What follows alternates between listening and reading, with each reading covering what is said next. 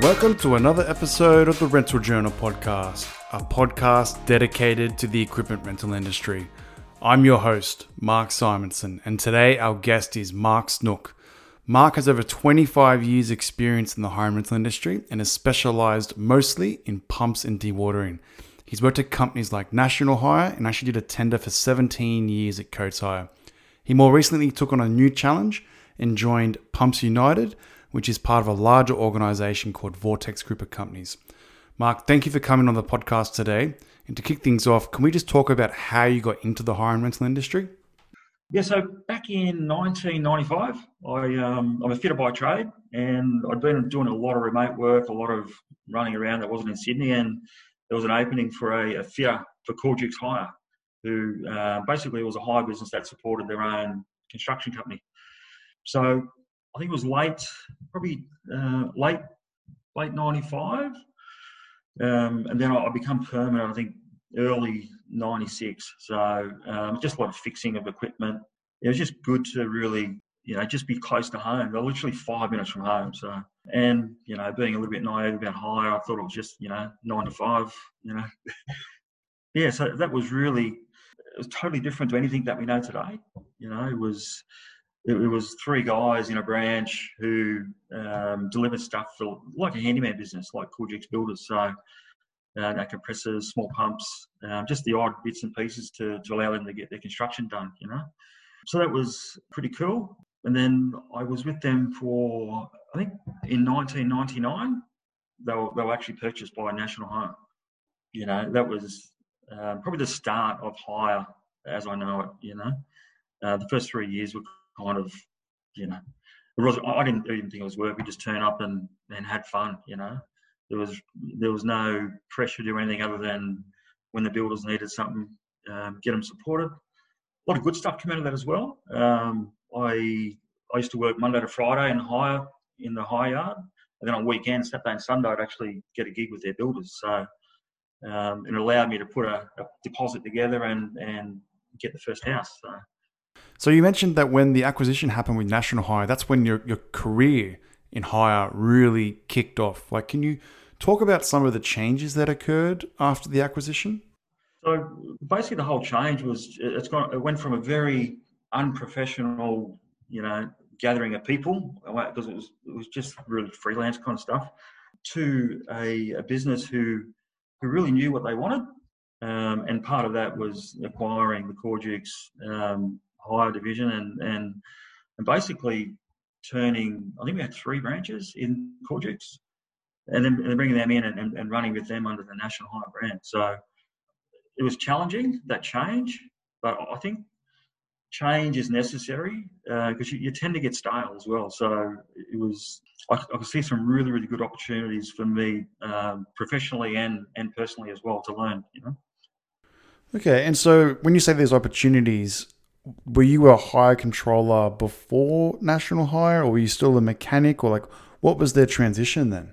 You know, so I was still um, so over the over the early days, I was I was still I was a fitter, uh, and then when National Hire, uh, so just before National Hire, I become uh, more of a, a hire controller, uh, so off the tools a bit and more controlling day to day.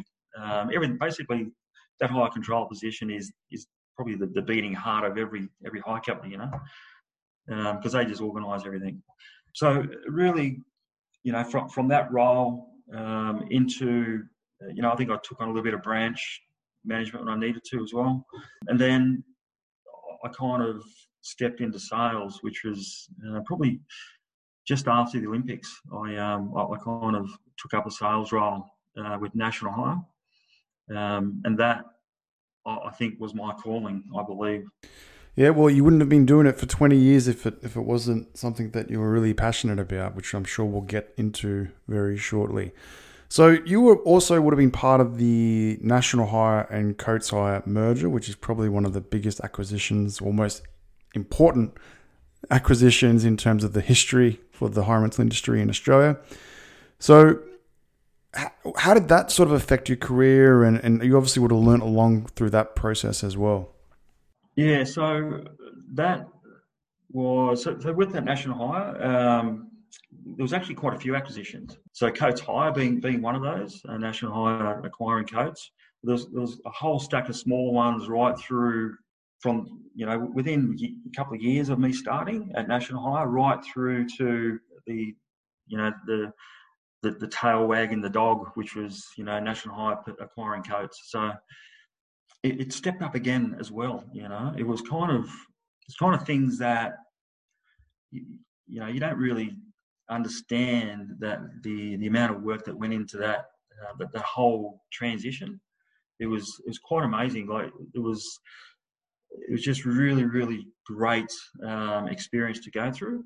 Um, but the whole the whole growth journey I, I even today I talk about um, the, the hyper growth um, and, through national hire that allowed me to actually experience that and experience it firsthand we when they started the pumps business, it actually went at National Hire. It was just a bolt on to another branch, so it was kind of really mixed up with um, all the tools and equipment stuff that, and it was a bit hard to separate. So I actually caught up with the EGM and, and kind of had to do a pitch to him to, to separate it out and become a specialist business. So we, we had the high lift, we had the portaloo, we had the, the light and power, uh, we had the sheds, and, and then all of a sudden we, we had a pumps division and that was a really really key key moment for me. Um, and and that just allowed us to really focus on that product uh, and become very specialised and and really kick some goals.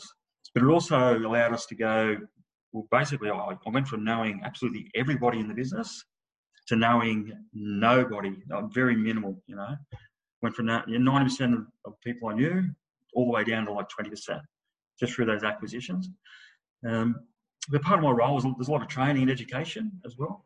So I used to do some just you know fundamental you know pump applications and get around to you know all the local salespeople uh, and, and all the local branches and try to really get them really motivated and, and, and thinking pumps are really sexy, you know. That's great. You, you really provided some insights into the history around national hire and, and, and sort of where it's come from, which is which is really great. And I'm sure there's a lot of people listening that can probably remember some of those days as well. So so talk to me about what attracted you to pumps and dewatering.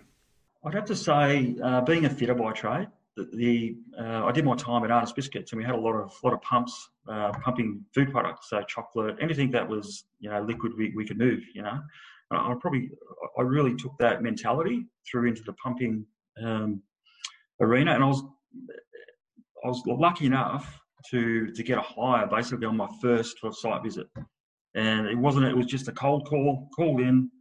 They needed a pump.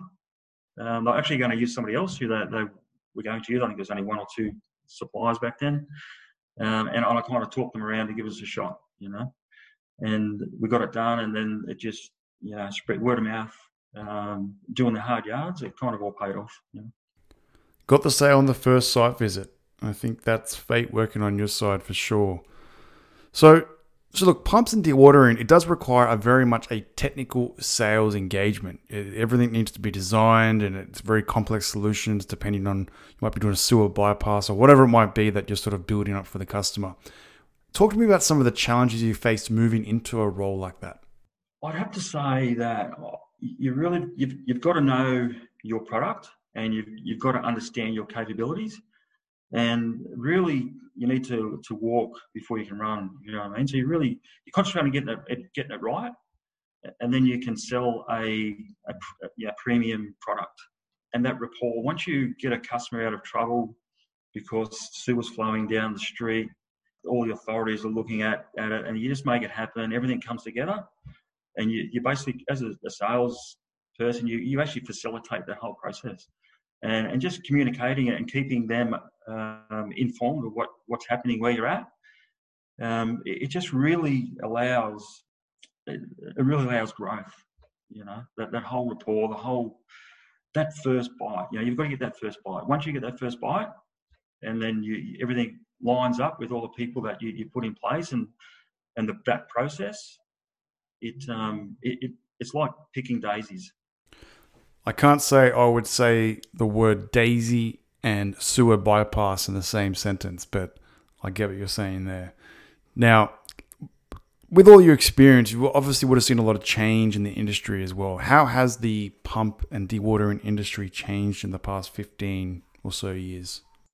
I'd have to say um, all the good jobs, all the easy jobs were done 15, 20 years ago. So all the ground that wasn't contaminated was just a just a, a free run of of getting their development done. Um, and then obviously over time, the, the, only stuff we had left was the stuff that was quite contaminated. Uh, and then laws and rules change around you know extraction and and and release permits. Um, so I'd say you know it would would be the, the compliance. You know, the parameters have gone from you know very you know like just not regulated as what they are today. But you know, and that's the beauty about where we are today is that you know we have really really smart people to sort out. Um, you know, we've got chemical engineers. You know, we've got environmental scientists. We actually have product managers. You know, who who really look after that stuff for you. Um, all I do is facilitate.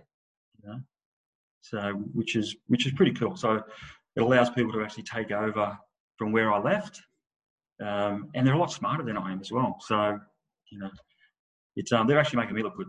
I think that's a good point. Like the technical sales really requires a group of people to come up with solutions for the customers. And in the early days, was there many companies that were doing that? Or was there a select few that were really specializing in that type of engagement? back in the in the really really early days, you know, there, there weren't. As I said, there's only a couple of suppliers. Um, one of them being uh, uh, and they were so good at what they did. They they were they were amazing. You know, they were the guys you looked up to. We want to be like them guys. No, and then you know, and then you think, well, no, let's let's be better than them guys. You know, um, and and they are so customer orientated, or they, they were very customer orientated, and and I took a lot of learning. So it pays to know not only your own capabilities, but everybody else's capabilities, you know, and then and then find out what's different, you know, what separates us from them, um, and then really push that point, you know. And back then, it was it was all about choice, you know. They had to use Shawco because there was, you know, other than going directly to Coates uh, or Wreckair, um, I don't even think Kennards had anything like that that back in, in the day um, it was it was really, you know, they basically had the market, and I really enjoyed that that growth period where uh, I could. Well, it was a personal challenge for me to to try and get as much of that pie as I could, you know. Um, you know, and, and it, it, kind of was pretty exciting, you know. Um, and I still talk to a lot of the the old Shawco people today, you know. So even though we were fierce competitors, there's some really really good people in that industry you know okay and so now obviously you did 17 or so years at coates but then you moved over to pumps united which is part of the vortex group of companies.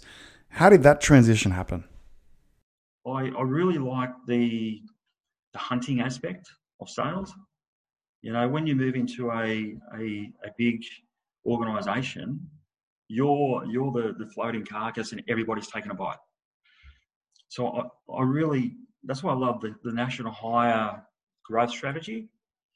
Um, and it was just it's about winning, you know. And it was I kind of nearly fell in love with the hire industry, I suppose.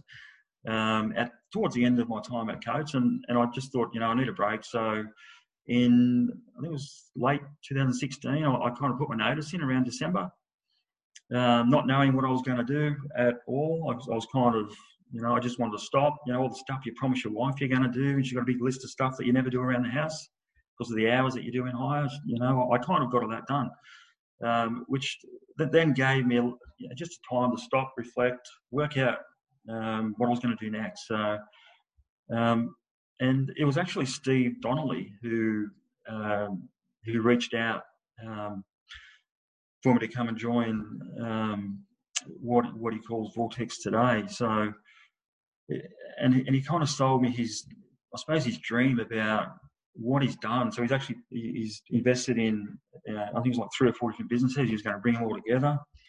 Um, they they didn't have anything in Sydney at all. Um, so he wanted me to come and, and see what I could do. And he just said, oh, just do what you did at National Hire. And I said, yeah, but I did lots of stuff. he said, no, no. He goes, just You know, I trust you. Just just do what you need to do, uh, which is which was really really good. You know, um, so I think the first first month in in um, in Sydney, like we're actually servicing out of Newcastle, so that was quite tough. Uh, and then we, I think, so I was actually working at a McDonald's using their free Wi-Fi. So it, um, you know, that, and that it, going from having somebody to do something for you, no matter what it was at, at, at a Coates Hire, to all of a sudden you're doing everything yourself. I actually found that um, was like, holy, what have I got myself into? But then I thought, how cool is this? You know, I'm the master of my own domain. I'm, I'm either going to win this or lose this. You know, so I found that really, really exciting. Um, and then, you know, if you look at today, like fast forward three years, where you know we've got you know was it nine thousand square meters or something here in Smithfield, and and we're extremely busy. You know, um, and it, I'm very proud of where we are. You know, uh, it's been um, and, and Gary has been a massive part of that journey with with his smart uh, marketing and and just I think faith. I think um, I think he described our sales team as a bunch of weirdos. One of his in one of his uh, podcasts, and it probably explains our business. You know, we're we're all very um, passionate about doing what we need to do to succeed. So, and that in itself breeds success. I did listen to that that podcast, and I I loved the way that Gary explained um, the analogy of, of the employees within the Vortex group, which is quite entertaining.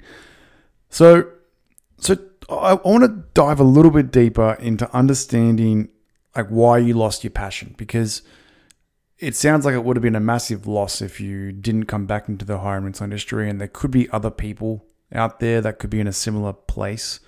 So I, really want you to try and just talk a little bit more about like why, like why did you lose your fire, and then what brought it back if I was totally honest, probably the last maybe 12 months, it was, I didn't, it wasn't that, that, that hunting attitude. You know, it was, it was more about uh, managing accounts and collecting uh, and just, and keeping away. It was just, it's a totally different sales.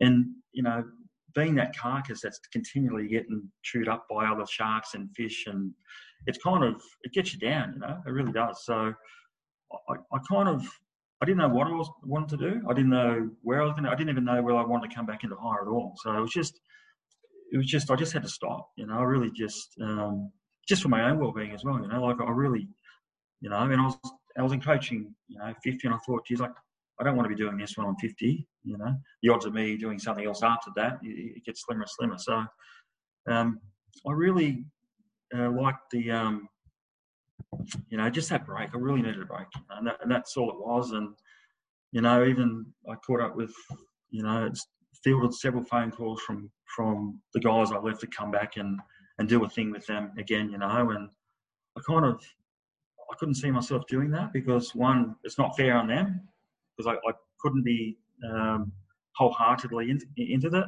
Um, and it wouldn't be fair on myself you know, or my family because you know you, you, even though you don't take that stuff home, you do take that stuff home. You know, um, so it was more. And then what motivated me, like I actually got everything done on the list, which was pretty amazing. Um, I found I was very good at gyprocking. Um, and you know, and then out of the blue, Steve called me up and said, "Hey, mate, I'm, I'm going to be in Parramatta. Can you catch up? I'd love to grab a coffee." And just the timing was just right, you know. And that was probably about six or eight weeks after I'd, I'd finished with Coates, and, and then just full time getting back into getting renovations done, you know. Um, and it was pretty, um, you know, he just he just he's. There's one guy in this place that I'd run in the wall for, and that would be Stephen Donnelly. He's very, very. Um, he's a, really such a good person to be associated with. That's great to hear, and, and I'm really happy that you found that passion again. And, and big props to Stephen Donnelly and, and the guys at Vortex group of companies to really make that happen as well. So, and I really appreciate you sort of going down that rabbit hole a little bit because, as I said, there could be other people in that same situation, um, and they they might just need to listen to this uh, and and get that fire back. Yeah, I but I didn't know that I was going to come back in industry. That's the thing, you know. I, kind of, um, I kind of, as I said, I've fallen out of love with the, with the industry, and it kind of um, you know, Coates Hire a big beast. They are a big beast, you know. Um, you can easily get lost. So it's very important to, to, you know, to stop and reflect and work out what you want to do because life's short. All right, so let's do some self reflecting. If you could give your younger self some advice, what would you say? I'd say, um, uh, oh, that's that is a really good question. I would have to say that don't take no for an answer, you know, and find a solution. There's always a way to do something. You just got to, you know, find the right path. Interesting. So, so maybe like, what does that mean for you? But like, it sounds like maybe in the early days you were questioning yourself a little bit, or was it because there was already big players in the market? Uh, like, like talk through that a little bit more.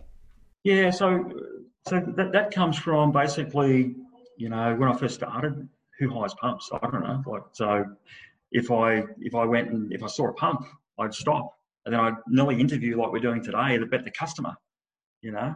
And then it was just a really good insight because then, you know, he he knows that you're very passionate about what you want to do, and you know, having somebody else it just provides choice. So, and I know the I know that Shawko didn't like it, um, but I knew there was enough room in the market for, for more than one player, and I really enjoyed that whole um, the whole hunting thing, really getting amongst it and and really, you know, keeping them honest. You know, um, and it was never, and you know, people say, oh, you know, you could be cheaper, or it's not. It's understanding what they need and then giving what they need.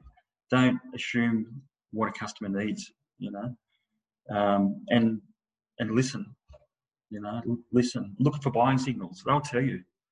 You know, that's why COVID's been so hard. You can't really, you know, you can't actually read body language. Um, but you know, there's other ways of doing stuff, and and life does not stop. So we just got to keep going. You know. Don't assume what a customer needs. I love that line. That's that's definitely something that everyone should take away from this. That's um that's probably a, something that everyone's done at some point in time in their life. You mentioned COVID playing a part in in not being able to sort of have that interaction with customers face to face. Like, how has that sort of um, affected your your day to day? So, so our, our brothers in, and sisters in in um, Victoria still in COVID, so it's been quite challenging. So, um, it's in the early days. Uh, we actually started up a um, it's called Zombie Party. So, we we all got together, and you can either stop and do nothing, or you can you can do as much as you can to keep motivated and, and really, um, you know, and really change your own outcome. So I, I kind of challenge, and I'm not one for telemarketing and, and ringing and sending emails, and I love to do it face to face. It's, it's, if I'm feeling stressed, I get in the car and go and talk to customers, you know. Um, I, I, found that, uh, and that was Gary's idea as well, um, and it worked really well. You know, we got our our teams highly motivated. I think we're very lucky to have, um, you know, with everything in lockdown, we actually didn't drop numbers substantially. It was it was kind of um, it was kind of it was a really good um, eye opener. Uh, one for me because I'd never actually done that stuff before. Um, and then and just you know, and then we would actually have a, a weekly uh, teams meeting. So I used to keep that quite uh, quite fun as well. Um, I did you know, I was known to dress up in a couple of weird outfits each Friday for for you know the five or six weeks that were that were in lockdown. So that was uh, that was a lot of fun, and and having the team guessing at what I was going to come as or dress up as was was was quite um, was quite funny as well. So that's quite funny. I I do remember seeing Gary Radford share some photos of um, some of his team members in a gorilla suit. So that makes complete sense now. Yeah, yeah, that was week one. The gorilla suit, and I think I had um, yeah the stormtrooper. I had Luigi off Mario Brothers and Rick and Morty, and um, yeah, it was it was just really good fun. You know, it was like, like life's too short to be so serious, you know, and you got to look on the bright side. You can't, you know, you don't want to shrivel up and die because that's what'll happen if you allow if you allow it to, you know. So just just communication, just talk to everybody, find out what's happening with them, what's happening in their world. Um, they might be in lockdown, but you can still really stimulate them by communicating, you know. Now, I just took a mental note of something you said before.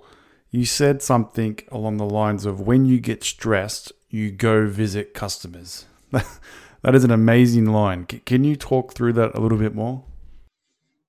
Well, what I'm talking about, I'm actually um, this is a little bit weird, but it's um, I just wanted I'm in my zone. You know, I really, you know, I was I spent some time with one of our BDMs only last week, um, and I ran into a guy I hadn't seen in 20 years, and you know, we got within you know two feet of each other before we realised it was COVID, so we had to give the old elbow. You know, um, and then he turned around to everybody in the office and said, we've found our dewatering team. We're in good hands."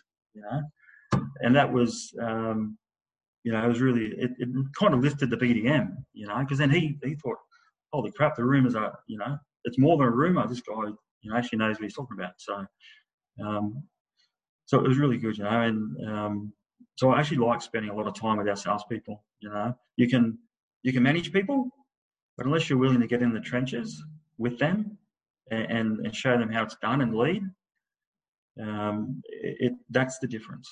You know? That's that's really good. It reminds me a little bit of uh, a quote I read in a book from Simon Sinek, which was uh, uh, leadership is not about being in charge. Leadership is about taking care of those in your charge, which I think is sort of what you were alluding to just before. And you, you obviously would have got these qualities by being mentored by other people. Who were some people that played a big influence in your career? Yeah, for sure. So I could probably start. So I have, I've had a series of different mentors through the whole journey um, because we all change, we all develop, we all, and then we need uh, other stimulation. Um, so right at the beginning, uh, I'd say National Hire was when I knew that I was going to be around for a long time because I just I really enjoyed what I did. I have to say, um, key mentor back then. There's probably a few, but I'll probably just name a couple. Um, Adrian Manning, he, he gave my he gave him my first um, sales um, opportunity. Uh, Greg Parfitt, um, he was uh, he's the guy that I actually talked to into turning um, our bolt-on pumping business into a, a, a division. Uh, and I'd have to say a guy that I'm actually lucky enough to work with today, even though it's remotely, uh, Benjamin Gillies. Um, so that was earlier on. Um, and then, and then as we we merged um, you know, there was a couple of ex-Wreckair guy, uh, Graham Quinn. Um, he was Quinny was a, a very um, straight shooter, down to earth, um, and, and, kind of he allowed me to really, um, really grow in, in his area that he managed as an area manager. Um, and I think the first um, meeting that I had at one of his sales meetings, the sales guys, oh no, it's it's too dry out here. There's no pump work, you know. I think within within a couple of months we had you know half a dozen 12 inch pumps, um, a stack of eight inch pumps, um, some long term hires in the mines, and it just really turned them around and and turned one of our branches into a, into a hub out west. So it was um, it was pretty cool. You know? That's uh that's really good to hear, and, and that's that's a a great story about someone questioning the ability to to be successful in a certain region. Um, I think when I was interviewing Andy Kennard earlier, he, he was saying like location is, is one of the, the key factors around success as well when you want to grow a business. Like, don't just copy everyone else. Uh, when someone says it's impossible and you sort of go in there and you find a way, which you were just mentioning, there's going to be huge opportunity there. And then obviously over time, you've obviously passed on some of those uh, skills onto other people. Uh, I, I, Karim was someone that mentioned your name, and that's how we got talking. So, like, how have you sort of been associated with him, and how have you helped him a, a little bit? So when so Karim was a hire controller at um, I think it was a uh, correct me yeah, you'll correct me I'm sure if I'm wrong but um, at Gladesville branch and we're doing a course together and he, he was he was going to take the, the, the launch into sales you know and we're just running um, you know, just different ideas, just you know, chewing the fat basically. Um, and he, um, and then he, he, actually took the took the job, and, and I spent a few days, um, you know, every other week on the road with him, just trying to give him some ideas and, and show him, you know, just a little bit of tact. Um, and then when how to um, also react to no, we're not interested, you know, um, and that is, you know, ask open questions. and I, I said, even if you say to the customer, just give me an opportunity, even if it's just to keep the bastards honest, you know. And we we actually went and saw a client, and he used those exact words, and, and he, he walked away with an opportunity to quote. And then at the end of the day, he actually won the hire. So that was, and he he couldn't wait to get on the phone and tell me. So that was a pretty pretty cool moment. So. How funny is that? That's um. There we go. There's a tool for people that are listening that are in uh, equipment rental sales or any type of sales, really. Um, there's, a, there's an opportunity to use that, that line in overcoming objections. Now, talk to me a little bit about how you define success or maybe some moments in your career that, that really stood out. Yeah, okay. Um, yeah, very, very real, very, very good question. I there's probably has been a couple of occasions that I've kind of thought, geez, that was cool. Maybe, you know, I think I'm doing the right thing. Um, I think very, very early on, um, National Hire, they used to run sales competitions. So we'd get all the salespeople into a condensed area, and whoever had the most hires at the end of the day would win. Um, I think, um, and Greg will probably, you know, Greg Parfitt will probably, because he's the one that, that ran these competitions.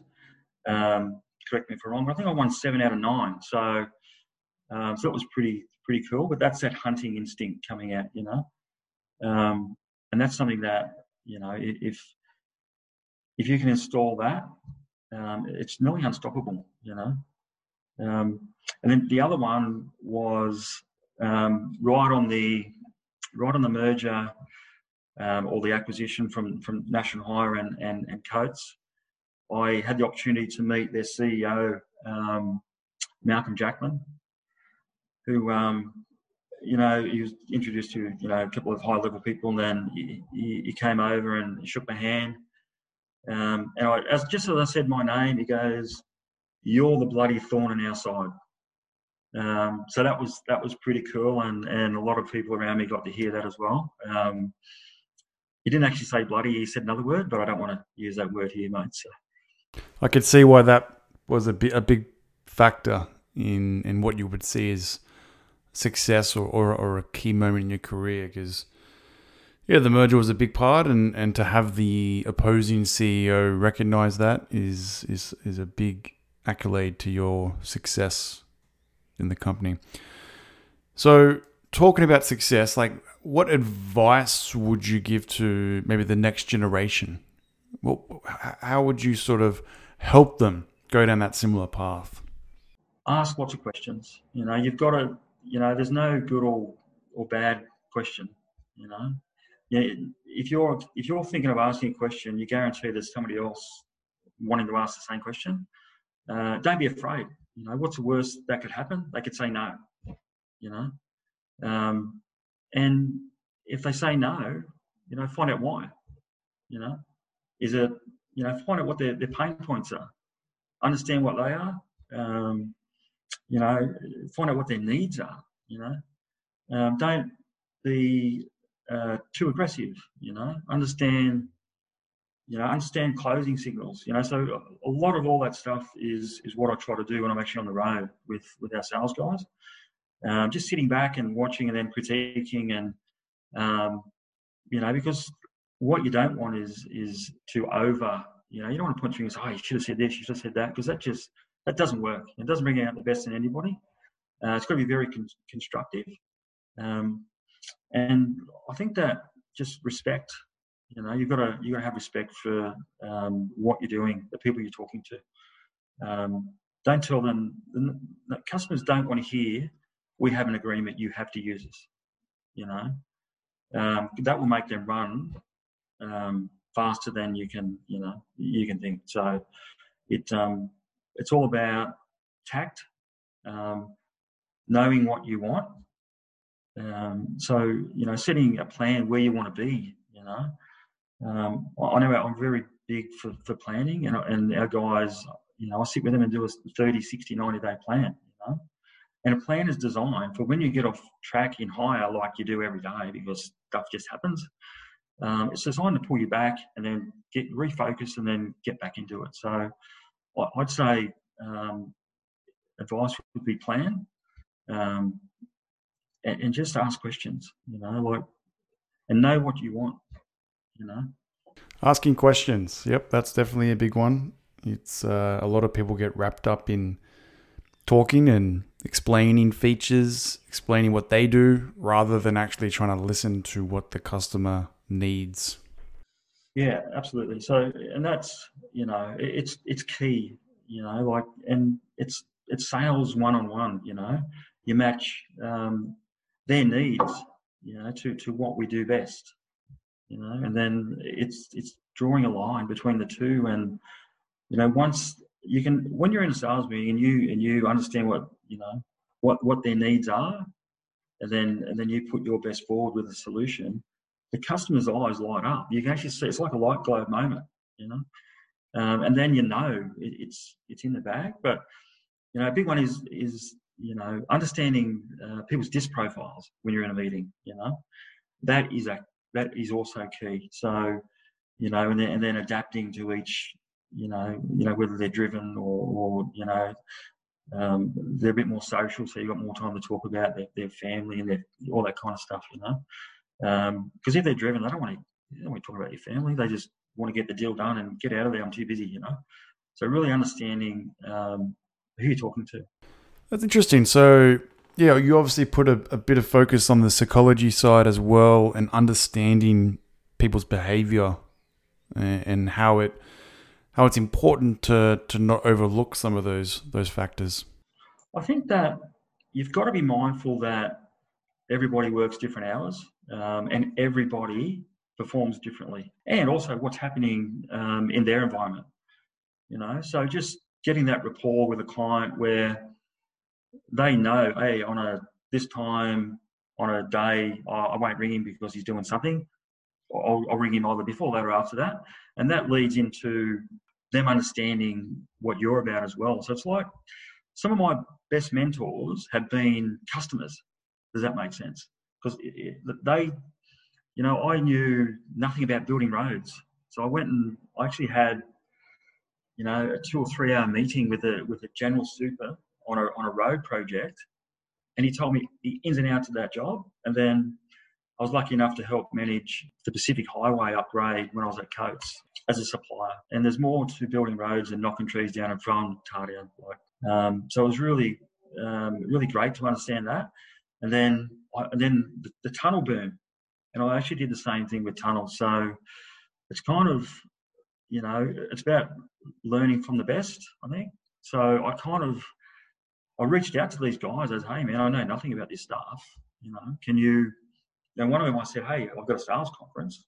Can you come and tell our, our sales team what it takes to supply um, you and your business and what you expect from us? You know, um, and then as soon as you have that buy-in, it just it's it turns out that it's a different level of relationship. You know, um, they don't ring up and ask for a, a, price anymore. They just ring up and, and ask for gear. That's great, and and uh, you only get that by focusing on the customer, and it's really refreshing to hear that you found your passion again, and it's clearly coming out in the way you're describing things. And I'm really glad that you've uh, gone through everything you have, and then obviously ended up with the Vortex group of companies? It's just really refreshing to see uh, a whole group of businesses come together and and really have that same instinct. Having a, a guy in marketing who is just, you know, he's a little bit insane sometimes, but he's really good at what he does. Um, you know, the the hashtag, you know, fear the fish. You know that that was just amazing. You know, and that that was Gary's thinking. Um, he, he just knows his stuff, and and he's probably the second person that I'd run in the war for. So. Yep, Gary definitely has the marketing side down because that's clearly a big factor in terms of the brand. Uh, I think even just from the from me personally looking on the outside, you were saying that you you you're getting there. When I look at the stuff online, it looks like they're already there. Like it's just a, such a well managed brand uh, for that group, and yeah, you can you can see the success is definitely eventually going to come. Yeah, it's it's going to be good to. Um, I want to go for that hyper growth that we went with national. That's that's my goal, and I can see it. We're so close. You know, we're we're so close to that that happening. It's it's really refreshing. It's um, and there's so many supporters of our business. There's um, who, are, who are helping us out, our customers and clients, and and and guys who who really um, who really want to back us as well. You know, which is pretty cool. And and we've got so many smart people, as I said before. You know, I I thought I knew a lot about pumps and dewatering, and at the end of the day, compared to a lot of other people in our business, I know very little. Well, I really want to thank you for coming on the Rental Journal podcast and sharing some of your stories and, and, and the journey that you've been through to date. Uh, you're you're welcome, and, and thanks for having me. It's um, it's been a great reflecting on on my journey. Well, that wraps up another episode of the Rental Journal podcast. Please follow, share, and like, and hopefully see you on the next episode.